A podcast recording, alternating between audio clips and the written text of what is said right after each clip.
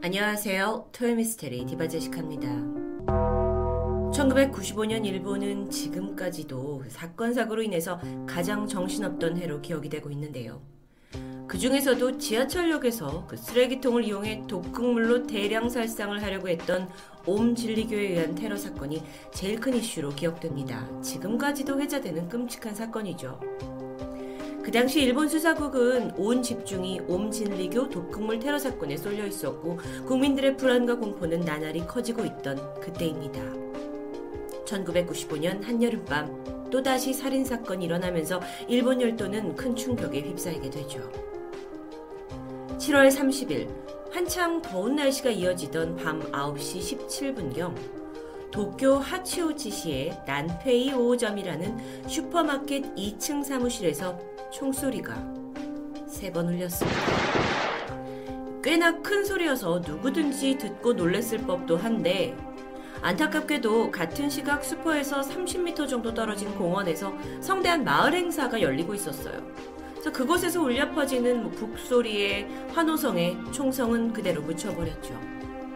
사실 이때 슈퍼 근처를 지나가던 고등학생 커플이 있긴 했습니다. 그들이 뭔가 총성 소리 같은 걸 듣긴 했지만 공원에서 불꽃놀이 하나 싶어서 그냥 지나가 버리게 되죠. 아무도 눈치 못 챈 총성에 세 명의 사람이 목숨을 잃었습니다.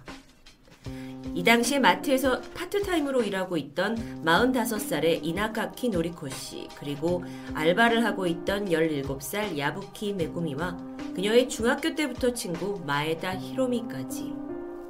마에다는 이 마트에서 함께 일하는 직원이었지만 사실 그날만큼은 비번이었습니다. 하지만 이날 그 공원에서 큰 행사가 열리고 있었잖아요. 그래서 이걸 친구와 함께 가기 위해서 일을 하지 않지만 마트에 들렸다가 화를 당하게 된 거였죠. 처음으로 현장을 발견한 건 이나카키 씨의 지인 남성 A씨였습니다. A씨 또한 이 마트에서 파트타임 직원으로 일하고 있었는데요. 이날 이나카키 씨가 전화를 걸었어요. 그리고 야, 델러 와라. 같이 저녁 먹자. 라고 연락을 취해왔기 때문에 그녀가 끝날 시간에 맞춰 9시 25분쯤 마트에 도착합니다. 그런데 평소라면 먼저 일을 끝내고 나와 있어야 할 친구가 보이지 않았어요. 아, 식당으로 먼저 갔나? 싶어서 그곳에 가봤지만 친구는 없었습니다. A씨는 아, 이나카키가 일이 늦게 끝나서 이제서야 옷을 갈아입고 있을 수도 있겠다라는 생각이 들었습니다. 그리고 자신은 남성이기 때문에 평소 친하게 지내던 그 식당 여주인에게 마트에 함께 가줄 수 있냐고 부탁하게 되죠. 그렇게 밤 10시 두 사람이 마트에 도착을 했어요. 하지만 아내는 전혀 인기척이 없었고 결국 두 사람은 사무실까지 올라가게 되죠. 입구가 훤히 열려 있었습니다.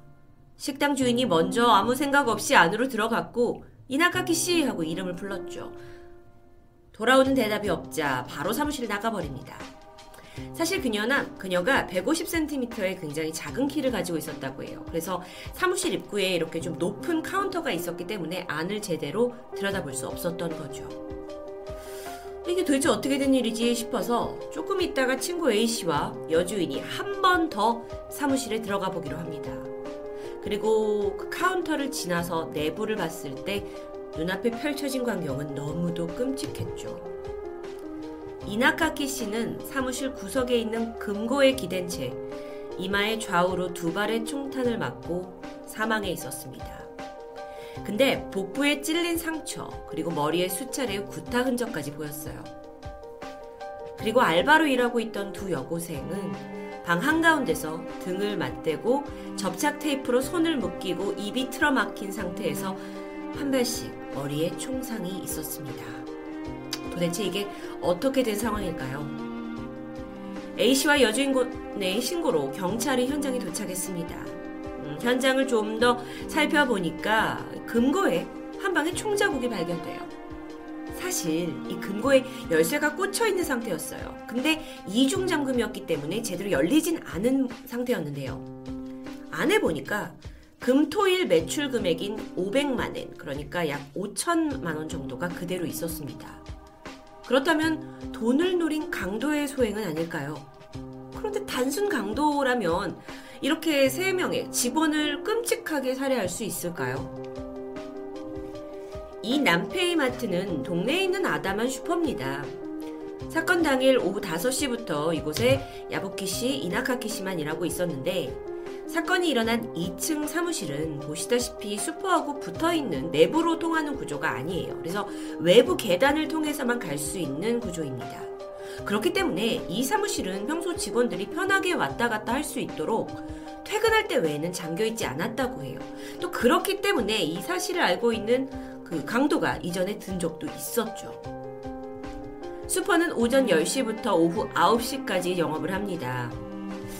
현장을 봤을 때 범인이 폐점을 한 직후 3명이 근무를 마치고 퇴근할 준비를 하려고 하고 있을 때쯤 침입했던 것으로 추정이 되는데요. 음, 먼저 두 여학생 야부키와 마에다를 묶은 다음에 총을 들이대고 협박을 했을 거고요. 이후 금고를 담당하고 있던 이나카키 씨한테 열쇠를 뺏은 후에 비밀번호를 알아내려고 총으로 위협하고 협박한 것으로 보입니다.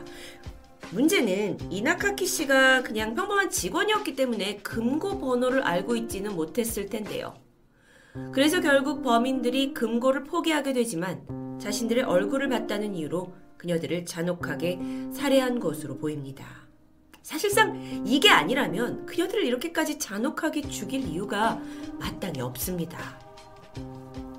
수사 초기 단순한 강도 사건으로 추정이 되었고 범행에 총이라는 이 특수한 도구가 사용됐기 때문에 비교적 쉽게 범인을 검거할 수 있을 거라 생각했죠. 그런데 수사를 하면 할수록 의문스러운 점이 드러났습니다. 우선 금고를 열려고 한 시도가 보였죠. 하지만 범인은 피해자들을 죽인 후에 그들의 금품은 전혀 빼앗지 않은 채 그저 도주했습니다. 뿐만 아니라 강도로 들어온 범인이 사무실을 뒤진 흔적이 없어요. 서랍 하나 열어보지 않았다는 점이 정말 수상합니다. 그러다 보니까 경찰이 이게 금전적인 목적이 아닌 원한에 의한 범죄가 아닌지 수사 범위를 넓히게 되는데요. 여기에 반전이 있습니다. 사실 이나가키 씨는 금고를 열 수 있는 방법을 알고 있어요. 번호 자체를 암기하고 있지는 않더라도 이 사무실 점장의 책상 안에 금고 다이얼 잠금을 해제하는 숫자가 쓰여 있는 종이가 붙어 있었습니다. 다시 말하면 야간 점장을 맡고 있던 이나카키 씨가 살해 협박에 못 이겨서 금고를 열어주는 것은 충분히 가능했을 수 있는 일이라는 겁니다. 물론 금고가 이중 잠금이긴 했어요. 하지만 그 1차 문을 여는 열쇠가 꽂혀 있었다라는 것에서 범인이 이나카키 씨에게 금고를 열라고 한 후에 문을 열기 전에 죽인 건지 아니면 살해를 살해한 후에 열쇠를 찾아서 열려고 했었는지는 여전히 미궁입니다. 그래서 이 사건이 여러 가지가 제대로 끼워 맞춰지지가 않아요. 이런 점들 때문에 사건이 단순 강도인지 아니면 원한 범죄인지 여러 가지 의견이 분분했었죠. 물론 현장에 범인의 흔적은 존재했습니다. 바로 25에서 26cm 정도 되는 운동화 발자국이었는데요. 현장에서 총 10개가 발견되었습니다. 근데 모두 한 명의 것으로 보였어요. 그러니까 즉 증거로만 봤을 때는 범인은 한 명이죠. 범인의 한 명이 세 명의 여성을 다 한꺼번에 제압할 수 있었을까? 그 족적을 좀 보니까요. 발자국 부착물에서 미세한 철분, 점토, 이끼 성분이 채취가 되었습니다. 그걸로 봤을 때 범인은 용접 작업에 종사하고 있거나 또는 철공소 출입을 자주 하는 사람일 가능성이 있다라고 보도되었습니다. 근데 안타깝게도 이 신발이 전국 할인점에서 아주 흔하게 유통되는 신발이었기 때문에 이것만으로 범인을 특정하는 건 불가능했죠. 또한 피해자를 묶는 데 사용했던 접착 테이프에서도 범인의 것으로 보이는 지문의 일부가 발견됐어요. 사건이 일어난 시각이 1995년대입니다. 당시의 과학 수사로는 일부의 지문만으로 어, 어떤 사람을 특정해내는 것이 좀 힘들었다고 해요. 그래서 별다른 도움이 되지 못했죠. 사건 직후에 이 일본에서는 대대적으로 보도가 되었고 목격자를 찾는 작업도 계속 진행되었지만 수사는 범인에 대한 윤곽을 전혀 잡지 못한 채 시간이 흘렀고 이건 장기 미제 사건으로 남게 됩니다. 그러던 지난 2015년 2월 10년 전 사망한 한 일본인 남성의 지문과 마트 살인 사건 범인의 것으로 보이는 지문이 거의 일치한다라는 기사가 보도되었습니다. 그러니까 수사기관이 시간이 많이 지나고 나서 특수약품을 사용해서 테이프의 접착면에서 범인의 것으로 추정되는 지문의 일부를 채취하는데 성공한 겁니다. 이후에 일본 이제 경찰이 가지고 있었던 그 천만 명 이상의 지문 데이터베이스와 비교 분석을 해봤더니 여기서 8개의 특징점이 일치한다라는 게 확인되는데요. 8개. 이게 다소 의미 없는 숫자 같기도 하지만 지문의 8점이 일치할 확률은 1억 명 중에 한 명이라고 해요. 그리고 또 이게 지문 전체가 아니라 지문 일부만 가지고 분석을 했다는 걸 감안했을 때 동일 인물인 가능성이 매우 높다고 하죠.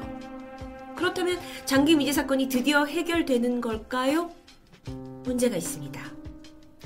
그 당시 일본 사법당국이 동일 인물이라고 단정할 수 있는 지문의 특징점 기준이 12개였어요. 기준을 넘지 못하고 있죠. 자, 그렇다면 유력한 용의자로 꼽히고 있는 이 남성은 원래 운송업에서 일하던 사람입니다. 하지만 그는 어, 10년 전에, 그러니까 2015년 기준 10년 전에 60대의 나이에 이미 병으로 사망을 했죠. 그는 사건이 일어나기 한 달 전에 아들이 교통사고를 일으켜서 거액의 손해배상금을 내는 일에 연루되어 있었습니다. 그러니까 동기가 충분할 수 있었던 거죠. 추가로 조사를 해보니까 마트 살인 사건 당시에 현장에서 그렇게 멀리 떨어지지 않은 곳에서 살고 있었던 것도 확인됩니다. 당시 참고인 신문도 받았을 정도예요. 근데 문제가 뭐냐면 그 사건 시각에 9시 17분쯤에 직장에 있었다라는 알리바이가 있었기 때문에 수사망을 빠져나갔다고 하는데요. 자, 그렇다면 물론 그가 죽었다고 하지만 이 장기 미제 사건, 20년 이상 동안 끌고 있었던 이 사건이 드디어 2015년에 해결되나 싶었습니다. 하지만 문제가 있어요. 또요. 결정적으로 그의 이제 그가 사망을 했으니까 친족에게서 채취한 DNA가 불일치합니다. 그래서 경찰은 그가 실제 범인이 아닐 수도 있고 또 그가 쓴 이 접착 테이프에서 나온 지문이 지금 가장 유력한 어, 결정적인 증거라고 했는데 이 테이프 자체가 주변 사람이 사용했을 가능성도 있다라는 판단하에 범인이라고 단정 지을 수 없다라고 밝히게 되죠. 이 사건을 소개하면서 어, 한국에서의 한 사건이 기억났습니다. 서천 기동 슈퍼 사건. 뭐, 슈퍼라는 같은 동일점도 있고 또 장기 미제 사건이라는 점도 비슷했죠. 이 하치오지의 마트 살인 사건은 그렇게 일본에서 미스테리한 미제 사건으로 남아버립니다. 물론 현재까지도 이 사건에 대한 수사는 계속되고 있지만 유력한 용의자가 사망한 채 더 이상의 진전은 없고요. 여전히 범인은 오리무중 상태죠. 이번 사건을 통해 몇 가지 느낀 점이 있다면 어떤 사건이든 단순 강도네, 단순 납치네라고 처음부터 단정을 해버린다면 그에 부합하지 않는 정작 진실을 밝히는 데 중요한 핵심 증거들은 놓칠 수도 있다는 겁니다. 그 무엇보다도 사건이 벌어졌을 때 수사기관의 예리한 통찰력과 넓은 시각이 필요하겠죠. 토요미스테리 디바제시카였습니다.